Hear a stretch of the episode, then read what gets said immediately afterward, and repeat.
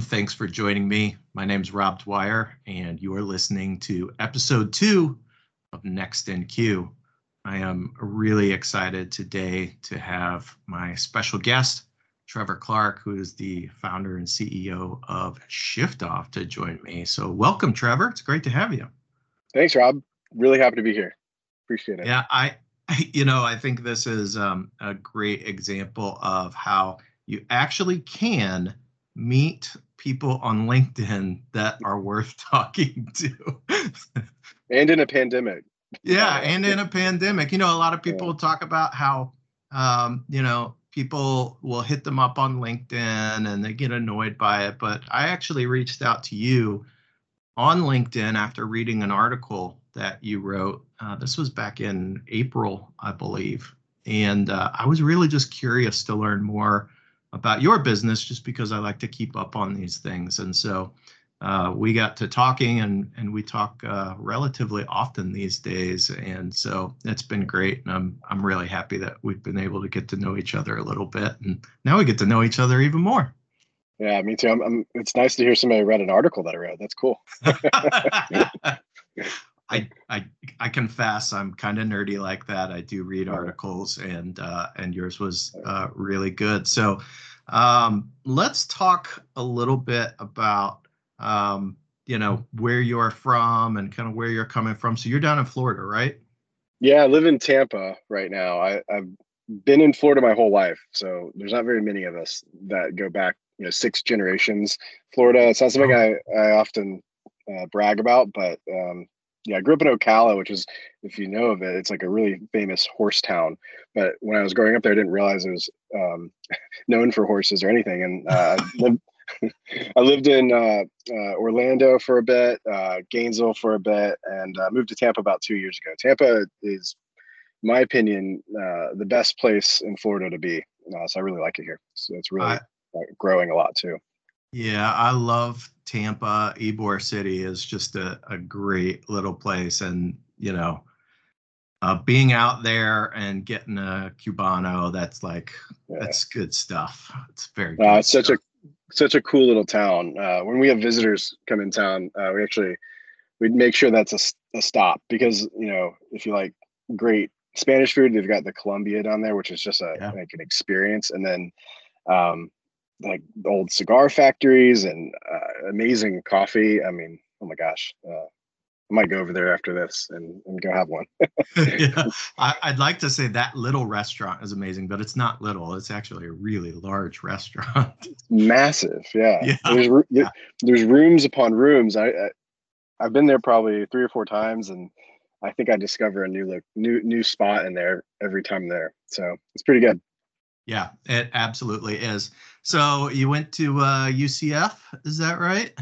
Go Knights, yeah. Yeah. National champions, 2018. Yeah, they're undefeated season, which only UCF recognizes as a national championship.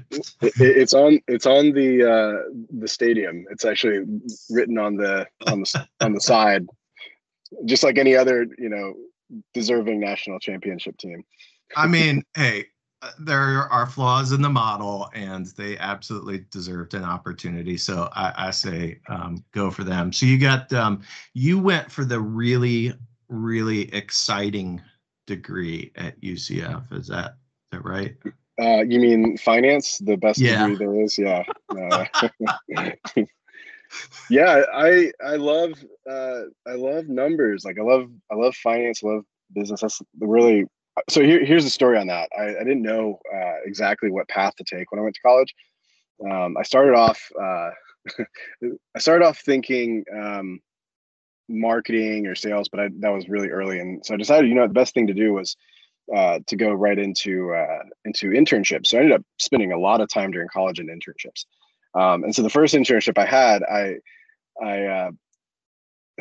was very, very green, very new. I looked around, I looked at the accounting department. I thought, wow, that's really where the movers and shakers are. So they know everything about the business. I kind of, obviously they do, but I got into accounting the following year thinking that's really an interesting place to go, because I always wanted to know the root of the business. I wanted to make decisions. I wanted to be part of how it operated and how it grew. I wanted to be integral, right? And I thought accounting, that's where it should be. Now I went into accounting. I love accounting in some ways, but I got, I just found that I didn't love how black and white it was. It was just, there was not much room for creativity. And so then I said, well, those finance guys over there, they're having a lot of fun. They're, you know, running models and then making decisions on the forefront of the business, not just, you know, reflecting on what's already happened. And so, long story short, and it's not really a great story, but I just sort of, you know, plinko boarded my way into finance, really loved it. And what it gave me is an opportunity to really just get underneath the hood on business. So when I got my first job out of college, having that finance background and then also having this sort of curiosity about how the business worked, I started working at a call center, but in a business analyst type of role. And so now looking back, what a perfect place to be an analyst is at a call center, because it's just one giant puzzle and math problem and business problem. So I had a ton of fun, needless to say, and kind of just nerded out really on the whole industry, and I still am. So it worked out pretty well.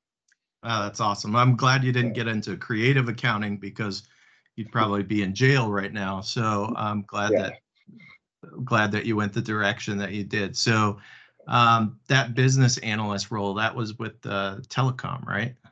Yeah, I started off in telecom at Frontier Communications. That was actually, it was an internship that turned into a full-time job. So for anybody that's in college, I always think, you know, get that degree, but don't just do that. Like, go in there and just start working, and it opens a lot of doors. So I was very fortunate. I worked for Frontier in the call center group, and then that sort of led to more opportunities, even some entrepreneurial projects and really exciting stuff. So I feel very fortunate to have landed there straight out of college.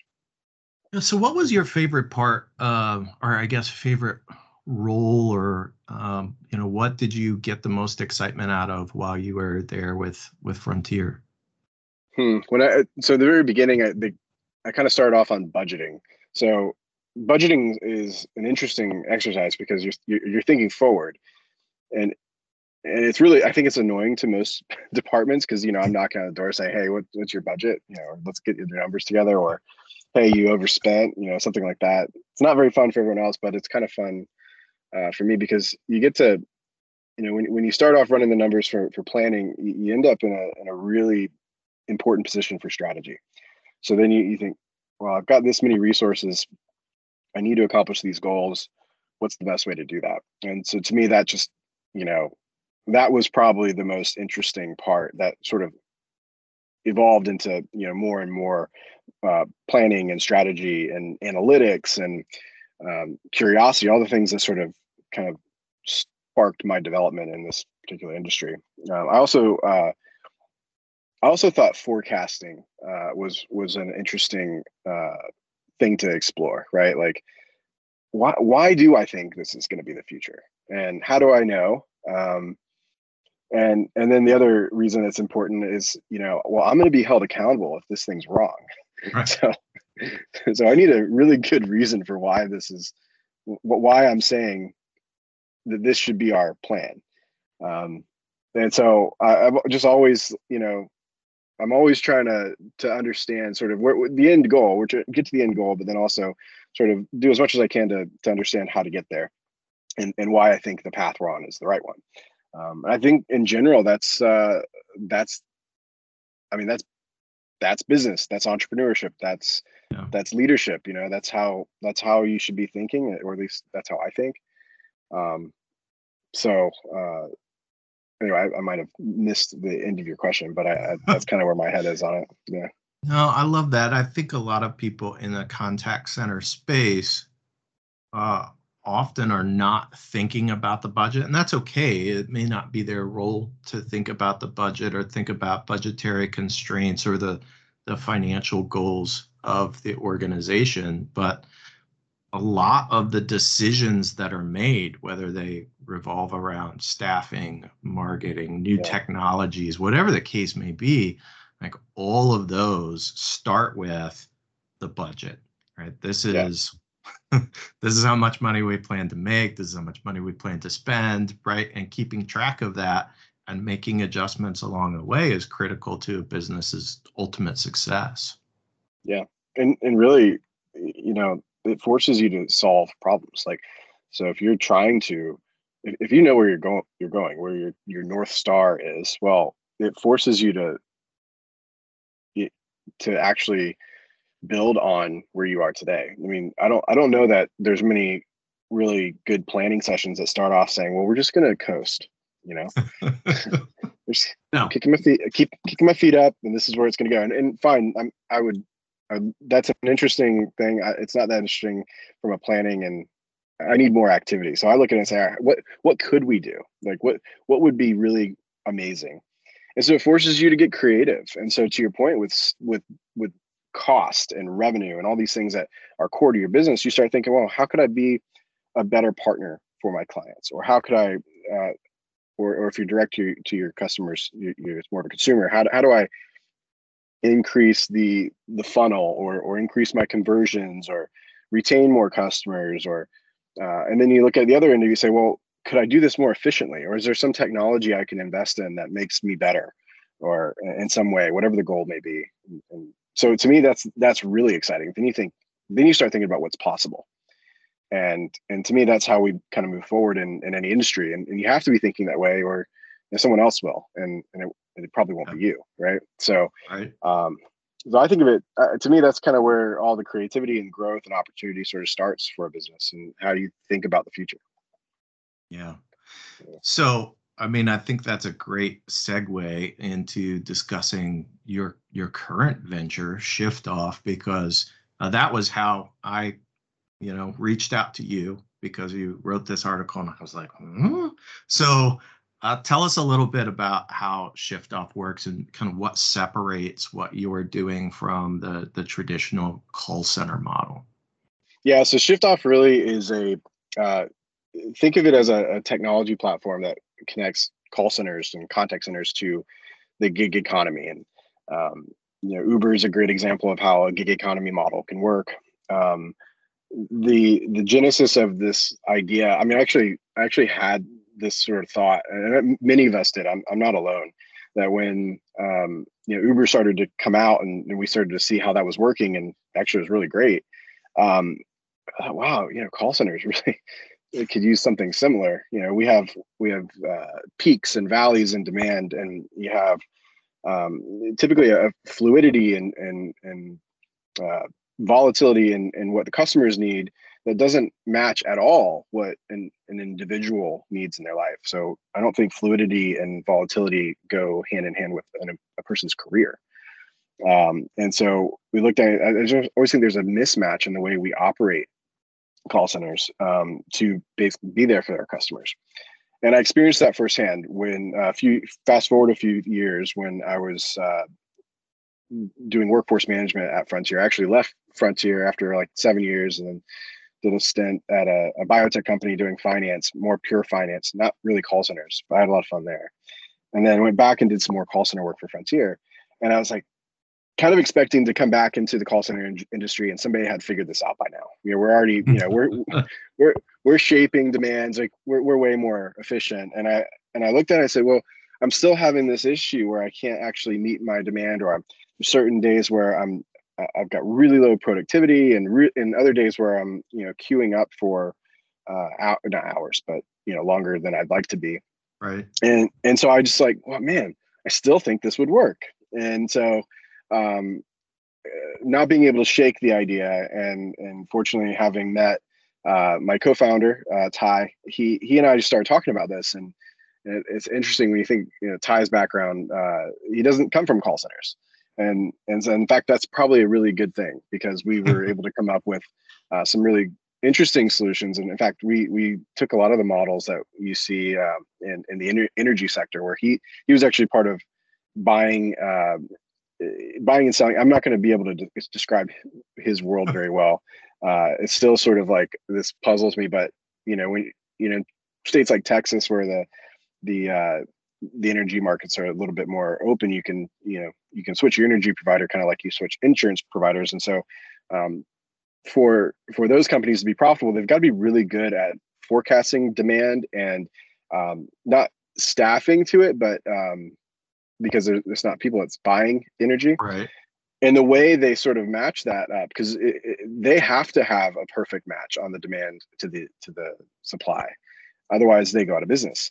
And so we, obviously it's not a human thing where you're not doing the same thing with a human, but we can do it with a gig economy model, where we create peaking algorithms that help us sort of stay, as close to that curve as we can. And again, you get the better customer service performance, lower queue times, and lower cost. And then specifically today, I mean, a lot of people really want to work these kind of jobs. And so I think it kind of takes some of the pressure off of internal teams to like put people in roles where they don't want, or schedules where they don't want them, and that triggers attrition. But this gig economy, they want to work at 6 p.m. or for an hour in the morning.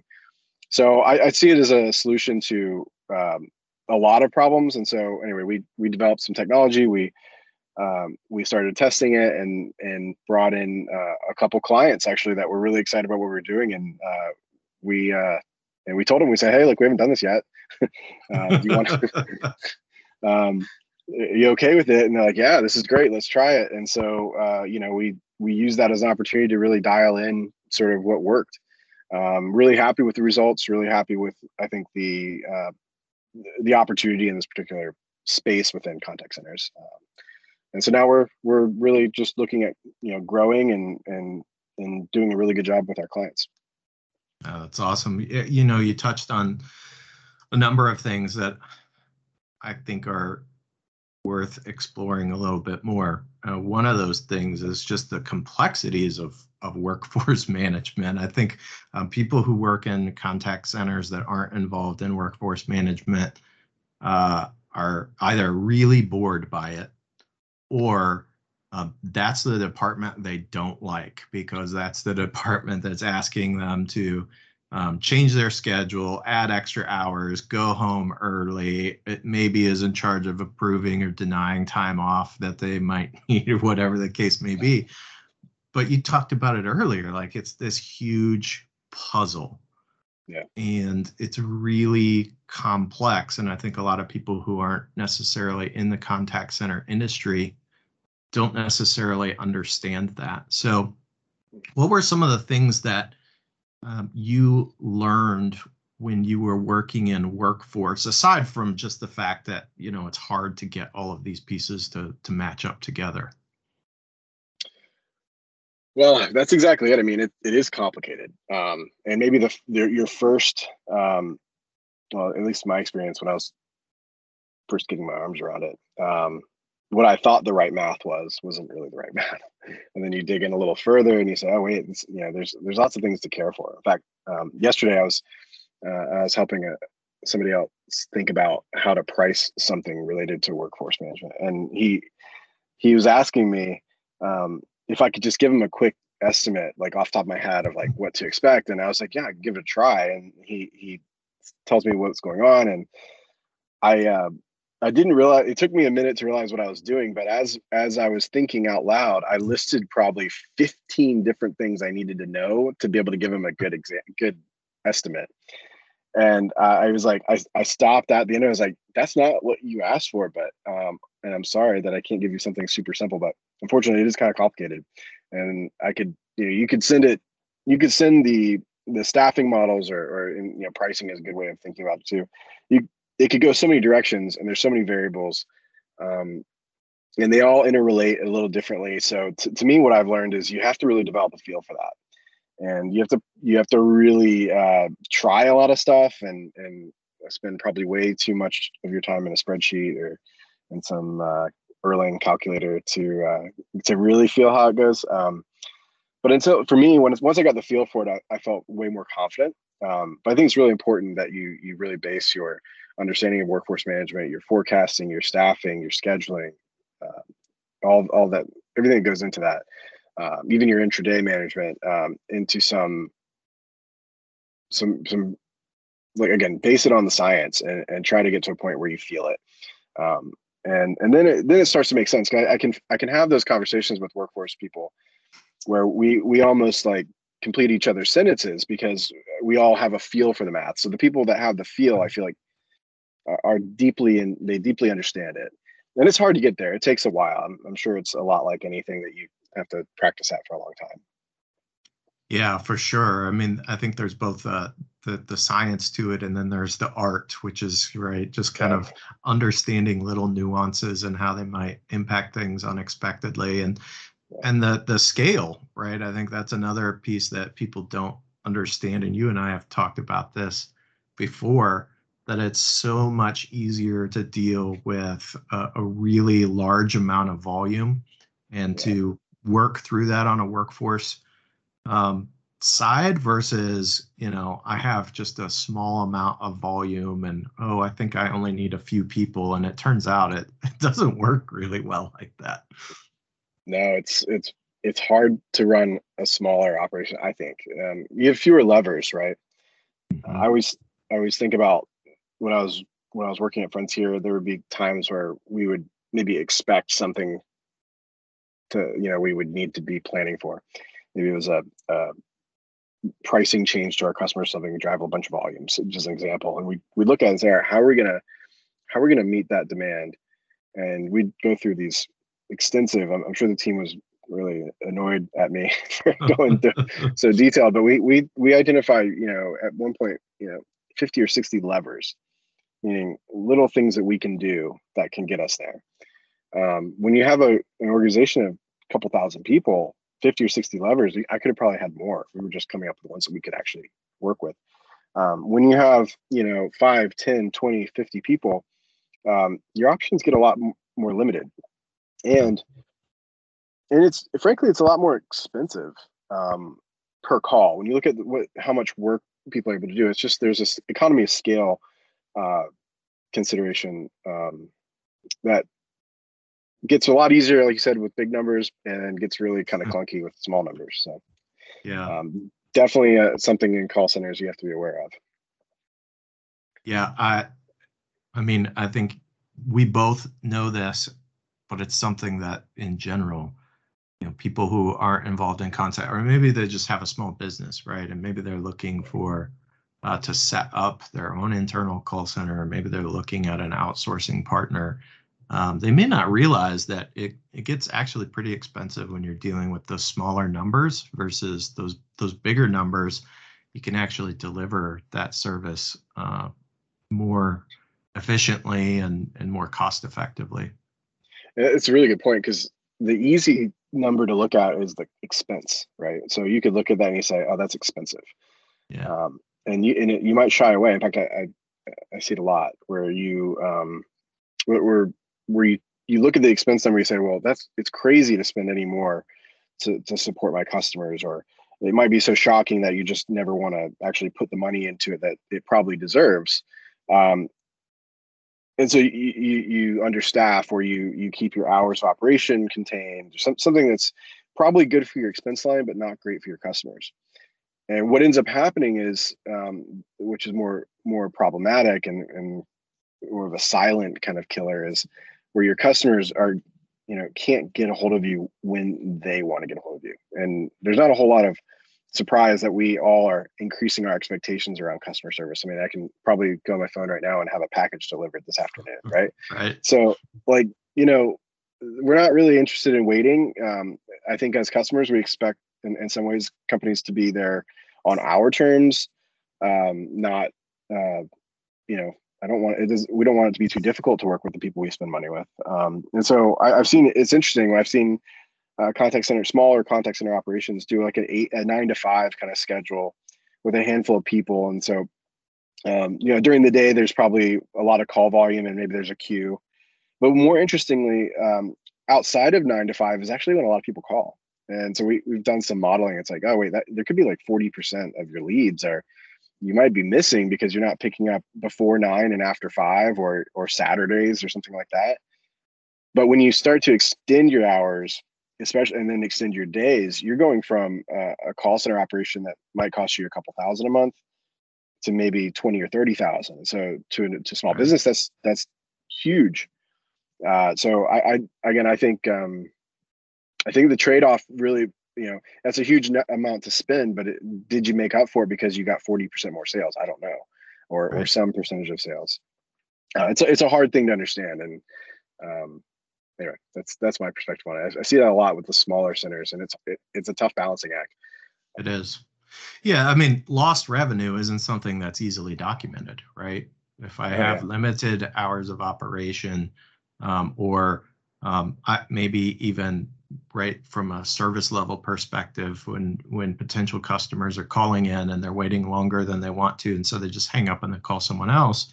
Yeah. It's hard to measure what you're losing out of that. Yeah, it's really easy to measure what the expense is going to be to be able to support extra business, but it's hard to measure what you might be losing. So ShiftOff, this is the first company that you've just kind of started, right? Prior to that, you had been just, you know, working for the man, as we say. Yeah. So tell me about that experience. Like, what has been the hardest thing about that? And then what's been the biggest pleasant surprise? That's a good question. So even though I've technically worked for the man, as you put it, I've always kind of had this objective of mine to get to become an entrepreneur, legitimately an entrepreneur. I had an opportunity when I worked for Frontier. I mentioned a minute ago. It started off in the call center, but we ended up starting a company within Frontier. So it was very intrapreneurial, as a lot of people would call it. The advantage is you get to be a part of growing something. It's exciting. Everyone's wearing multiple hats, and we had some really good success. So I mean, it was a ton of fun. The other benefit to it is that you don't actually have to worry about payroll or cash flow or anything like that. So it's a different you know, that's a definitely a stressor that wasn't part of the equation, which is good. So I had a lot of fun doing that. I looked on my career and I say, wow, that was tremendous. And then when I went to that biotech company, they were high growth. And again, same thing. I just love that environment where you're building something and you're sprinting. And so as I sort of approached the end of my last, when I realized that this whole problem hadn't been solved, that's when I decided, man, this would be really interesting to explore. And so here we are. Being an entrepreneur now, it's a hard experience to put into words. I tell people, I'm having, like, I don't know how I would be anything else at this point. Like it's just such a rewarding and challenging experience where you kind of put yourself to the test. And so that's, for me, that's the excitement. Anyway, I don't know how to put it into words. One of the things I always say though, is, when you're an entrepreneur, that you're kind of, I don't know, I want to say alone, but there's not that many people next to you. Like when you're in a bigger company, you've got an organization that, you know, everybody, you know, bumping into each other in the hallway, or maybe before 2020. But you have people around you. When you're an entrepreneur, it's easy to be by yourself. And so one of the things, if you see me, I'm in this like little phone booth thing. I'm actually sitting at a place called Embark Collective, which is in Tampa. It's actually the fastest growing startup hub in Florida. And it's backed by some really cool people. And for me, what I get out of it is, I can look around the room right now, and I see people, all now friends of mine, that we're all kind of going through the same stuff, and we run into the same challenges, and And again, you can't delegate these challenges because that's you now. So you have to find your way through it. And so it's really nice to have a support around you, access to information that you never had before, connections to people that you wouldn't have known otherwise. It's pretty awesome. And actually, you know what? I'm not sure when we would have ever met had I not jumped into this. So it's been, from that perspective, I've made a lot of good friends and met a lot of great people along the way so far. Yeah, it's interesting to me that I feel like one of the things that I've talked about because I have a history with it and I feel like I can add value that I talk about on LinkedIn and other places about the value of coaching and having someone to be able to help you work through things, right? A coach isn't there to tell you exactly what to do or to do it for you, but there's someone that can help you work through to make improvements or to make decisions. And it sounds like that environment is exactly what you're getting, is you're getting coaching from other people who are actually getting the same thing from you, which is great. Oh, that's definitely a peer coaching element going on. What I forgot to mention actually is that there's like 12, probably the number wrong, but there's 12 advisors that are part of this community that I have access to. So like, if I need somebody, I need to talk to somebody who's experienced, I'm just making an example, like setting up a C Corp. I've never done that before, right? What do I need to know? How do I, make sure that I'm, doing stuff that we probably never, kind of take for granted. Like, how do I make sure I'm paying my taxes? Or, little detailed stuff that you have to make sure you're doing right. So you have all these people around you to guide that have been there. And then on a more strategic level, to your point, it's real coaching. Like one of the coaches here says, well, I just sit here and ask questions. And I said, well, just keep doing that because it forces me to think the right way. So coaching to me is you have to have it, or I personally have to have it. I think most of us do. It makes a big difference in your trajectory. So, if you're looking to sort of grow and become a better leader, better, whatever you're trying to become, I feel like having mentorship and people around you to help you kind of down that path, I think is crucial for sure. So I'm curious, and I think we all recognize that the last, it's been a little over a year and a half now, is for most of us who are alive, has been pretty unprecedented. And the things that have changed are not things maybe that we ever thought about. I'm wondering if anything about, the events of 2020 and kind of into 2021 have changed how you approach things or how you look at things, and what lessons maybe you've drawn from that. That's a good question. I remember the first like 2 or 3 weeks of the pandemic, I had this realization that we had all been kind of going too fast. Like I was a little bit, it was probably more personal, but I imagine there's a lot of people that can relate that when we got that little pause where we were sort of hunkered down for a little bit, I think it at least opened my mind to a better way of working. It's important to be about your family and your friends and home. It really opened my mind to, or opened my eyes to, how much maybe some of that was lacking. And so, now the pendulum swings too, because then you do that for too long and you're like, okay, I'm kind of bored now. Let's go back and do some stuff. And that certainly happened.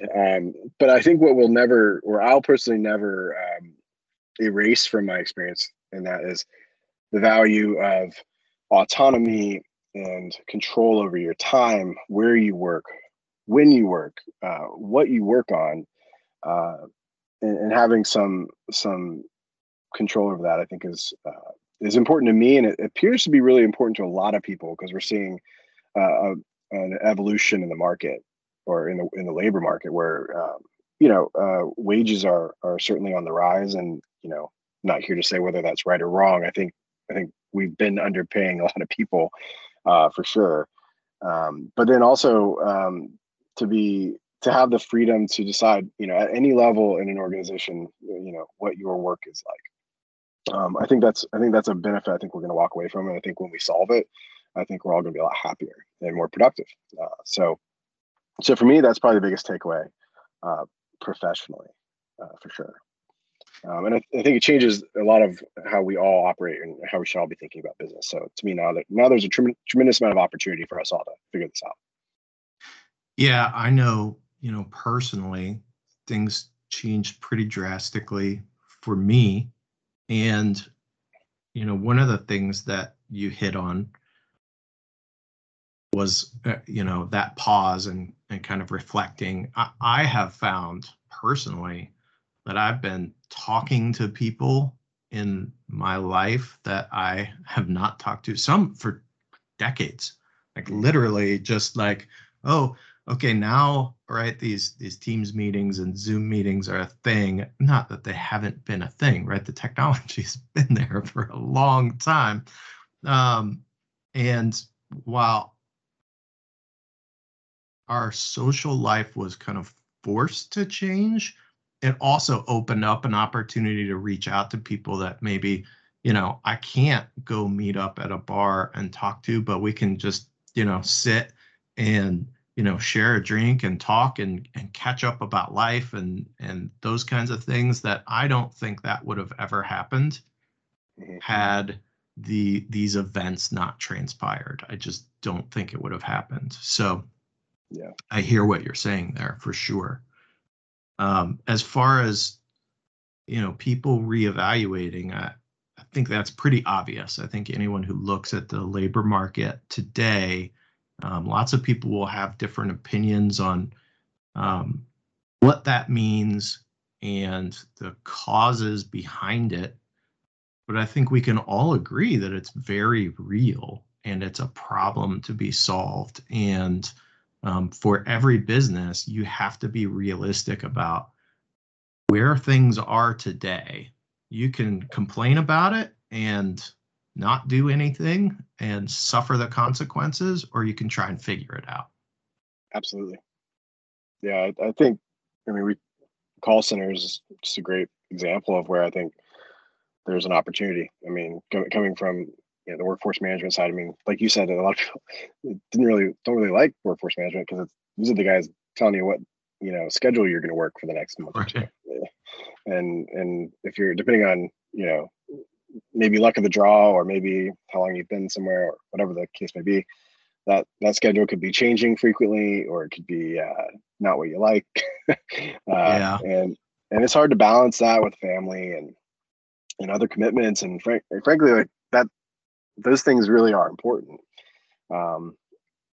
So I do think call centers are going to have to figure out another way to sort of do this, or maybe find new ways of maybe matching the needs and demands of the customer and the customer experience and potentially prioritizing, not potentially, it has to put more priority and more focus on the agent's experience.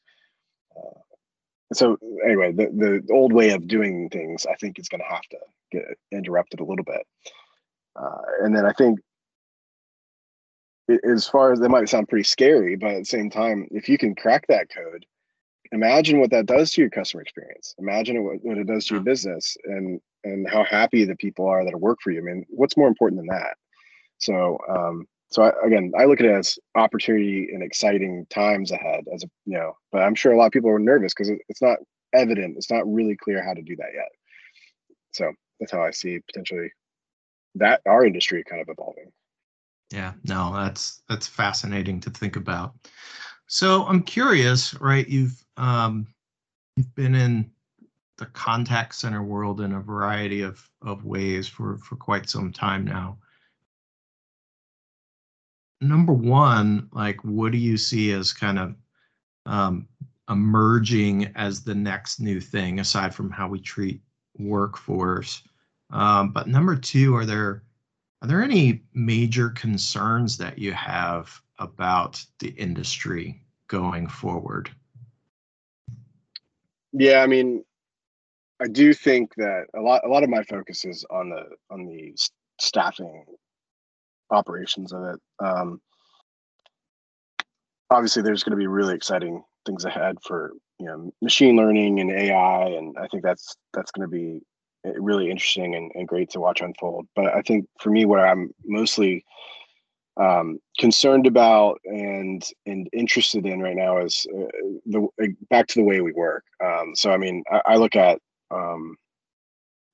any outsourcing company right now. This is something I'm kind of talking with a lot of people about, just to get their thoughts on. But I look at outsourcing companies, I say, especially ones based in the U.S., I say, well, man, it's going to be really hard for them to stay afloat for, you know, right this moment with the wages we were talking about going up, with the, you know, it's not as flexible in the revenue. You have to go back and renegotiate your rates and all this stuff, and it puts a lot of things in flux. And if I were in that position right now, I'd probably be trying to look for opportunities to sort of fix it, or you know, keep my revenue, you know, where I don't have to touch my revenue or touch my rates, and try to solve for things like staffing and quality in the back end. I really worry about that. That's more of a near term thing. I think it's going to happen. I think we're all going to be kind of trying to solve that right now. Yeah. So as far as, you know, long term, I think that you know, the next probably 6 or 8 months might really shape the future of our industry in the U.S. I'm excited to see. You know, it seems like there's an influx of new technology that kind of keeps popping up too. You know, I think we're starting to see maybe people realizing that we haven't really rethought call centers in, I don't know, 30 years. So it seems like, you know, this is an area of opportunity for technology to really make a big impact. So those are the kind of things on my mind right now. What about you? What do you think? I'm actually curious. I don't think I'm the expert here. Well, I'm no expert either. You know, here's the piece that I think you touched on that I think a lot of people in the business may or may not recognize, and that's the difference between the financial impacts for outsourcers who are partners that are providing contact center services for some other business versus insourcers.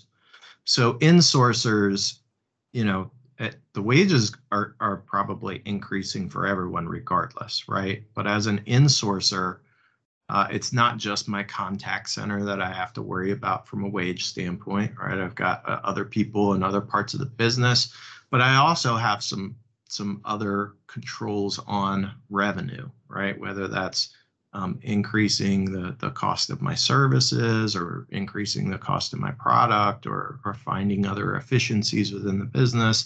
There are a lot of ways that I can help offset those rising wages. But for outsourcers, as you pointed out, it's a little more challenging because it's harder for an outsourcer to reach out to their partner and say, well, you know what, we just had to raise all of our wages $1 an hour, so we're going to have to charge you more. Because typically, right, there's a contract. You may be in the middle of the contract. You may have just signed a contract a few months ago.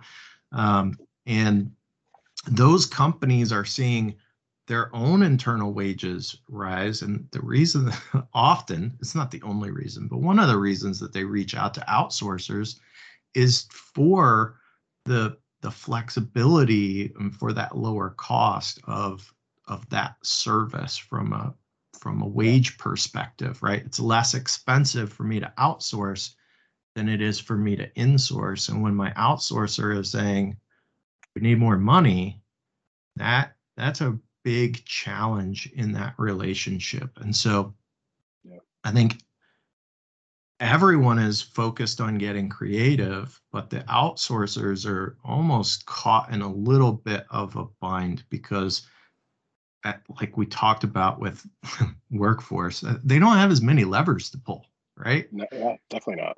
Not right now. They're getting kind of squeezed out, I think. Yeah. I worry about it. I mean, being a financial model guy, I modeled this a couple, you know, last week actually, and I was you take, you know, these outsourcers aren't operating on, you know, tons of margin. So any change in the cost of the agents, and by the way, agents are, you know, you get 90% of the cost, or maybe, you know, if I'd guess, is going to the agent. So as you know, you might look at the the insourcer or the brand saying, oh, my outsourcer's cost is going up. Well, I mean, that's really a reflection of the cost of the wages. And so but to your point, you come to a client that you've worked with for a long time, or maybe you just got into contract and you say, oh my gosh, we have to raise these rates. Well, it like restarts the process. Now you're potentially rolling the dice on your business.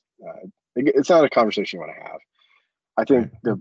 I think the best case scenario is we find ways to do it better, or maybe find ways to sustain the rates and maybe address some of these staffing problems. I mean, I think, you know, the gig economy could play a role there for sure, because you know most of the costs, let's say 90, I'm just making up numbers now, but let's say majority of the operational cost of like staffing and planning for schedules and recruiting, back to all the things that go into making sure that you have the coverage you need, happen on the schedules that cover called the tails, right? Like it's like, yeah. Nobody really wants to work nights or weekends. I mean, I'm sure there's a few, but you know, yeah. In general, these are really hard. And then, not to mention, it's just hard to get the right amount of people right now, anyway. And especially because if you're pressured on your P&L, then you might not be able to actually afford what the market is yielding right now for wages. So if you're capped out at, say, you know, $13, $14 an hour, but the market's saying no, it really needs to be 16, but you can't afford that. That's going to put you in a bad spot. But I think if you're able to come up with a more, let's say, optimized staffing model, where you're sort of matching, you know, a core group of full-time people that work 9 to 5. Actually, they could pick their schedule at that point, because you've got this core group that can really do whatever you want, and then you use a gig economy model to sort of supplement and balance those hard to staff intervals, or those peaks, or the valleys, whatever it is you're trying to match your demand to. Well, suddenly I think you get to a point where you actually can support those higher wages. You attract way better talent because of that. The flexibility of creating your own schedule is, you know, that's what people want. They want to have that control. Sure. And if you can do all that and sustain your margin and sustain your price point, I think you become, you know, deadly in the BPO market right now, because that's the problem everyone's trying to solve. And there's not an obvious solution yet, but I think there's ways to do it. I really do. So the agents that work for ShiftOff, are they all work from home? I assume they are. 100% remote. Yep. Yeah. I mean, it seems like the work from home model, which has been around for a long time. I actually was on a panel earlier this summer, and we talked about it. And like, when I got into contact center, the business back in, I hate to say this, 2009, that's how 2009, it was work from home then. Like it's not new, but a lot of things have advanced. And certainly over the last year and a half, I think everyone's aware that, you know, work from home became this big thing for all kinds of different industries. Not every industry can do that, but a lot of industries, including contact centers, made a shift to work from home that a lot have been avoiding. And, you know, I think there is some value there in that if contact centers are able to execute really well on work from home, then that also helps, because as an agent, I don't have a commute, right? I don't have to use the public restroom at wherever you are. I don't have the same kinds of HR issues. So when you're talking about a brick and mortar contact center, there are all kinds of potential HR landmines just all over the place. And if people are working from home, you avoid a great many of those things. So definitely a lot of advantages there. Absolutely. I think there may have been like an apprehension for work at home before 2020. But not everyone. I think I've had some work at home vendors, but it was kind of a small segment, right? Mm-hmm. You wanted everyone in the office, but as you look at it, that was a problem. You know, that's probably the biggest bottleneck in the whole thing. So if we can get past that, I think it opens up a ton of opportunities for again, where you match the customer experience to the agent experience, work at home is a big part of that, for sure. Yeah. And the more flexibility you can give people and still meet those demands, I think that's the path forward. Yeah, good stuff. So, by the way, I do want to talk very quickly about the fact that I put out a poll to name this podcast, and you did not name this podcast. I did it because I think I might have voted for the one you chose. No, you didn't. Oh, no. Gosh. Revisionist history. I see what your creative accounting is. That what we're doing now? Oh, I think this is what the one I voted for. This is the kind of creative accounting that doesn't put me in jail, which is good. Right. Right. No, you voted for the title. Thank you for calling. Oh, I did like that one too. Which was a tight number 2. It was really close. There were really only 2 contenders. The other 2 that I had as options there lost soundly. It wasn't even close. I think there were like 3 or 4 total votes. So I just want to point out that maybe naming podcasts, you should just stay away from that. Yeah, I'm okay with that. I can appreciate that for sure. Okay, fantastic. I do like your name though. Next in Queue is great. I think it's perfect. Well, both were good. Both were good. It was a hard choice. It. So you've been in queue now. So how's it been? Oh, it's been phenomenal. It was a short wait time. Very well run operation over here.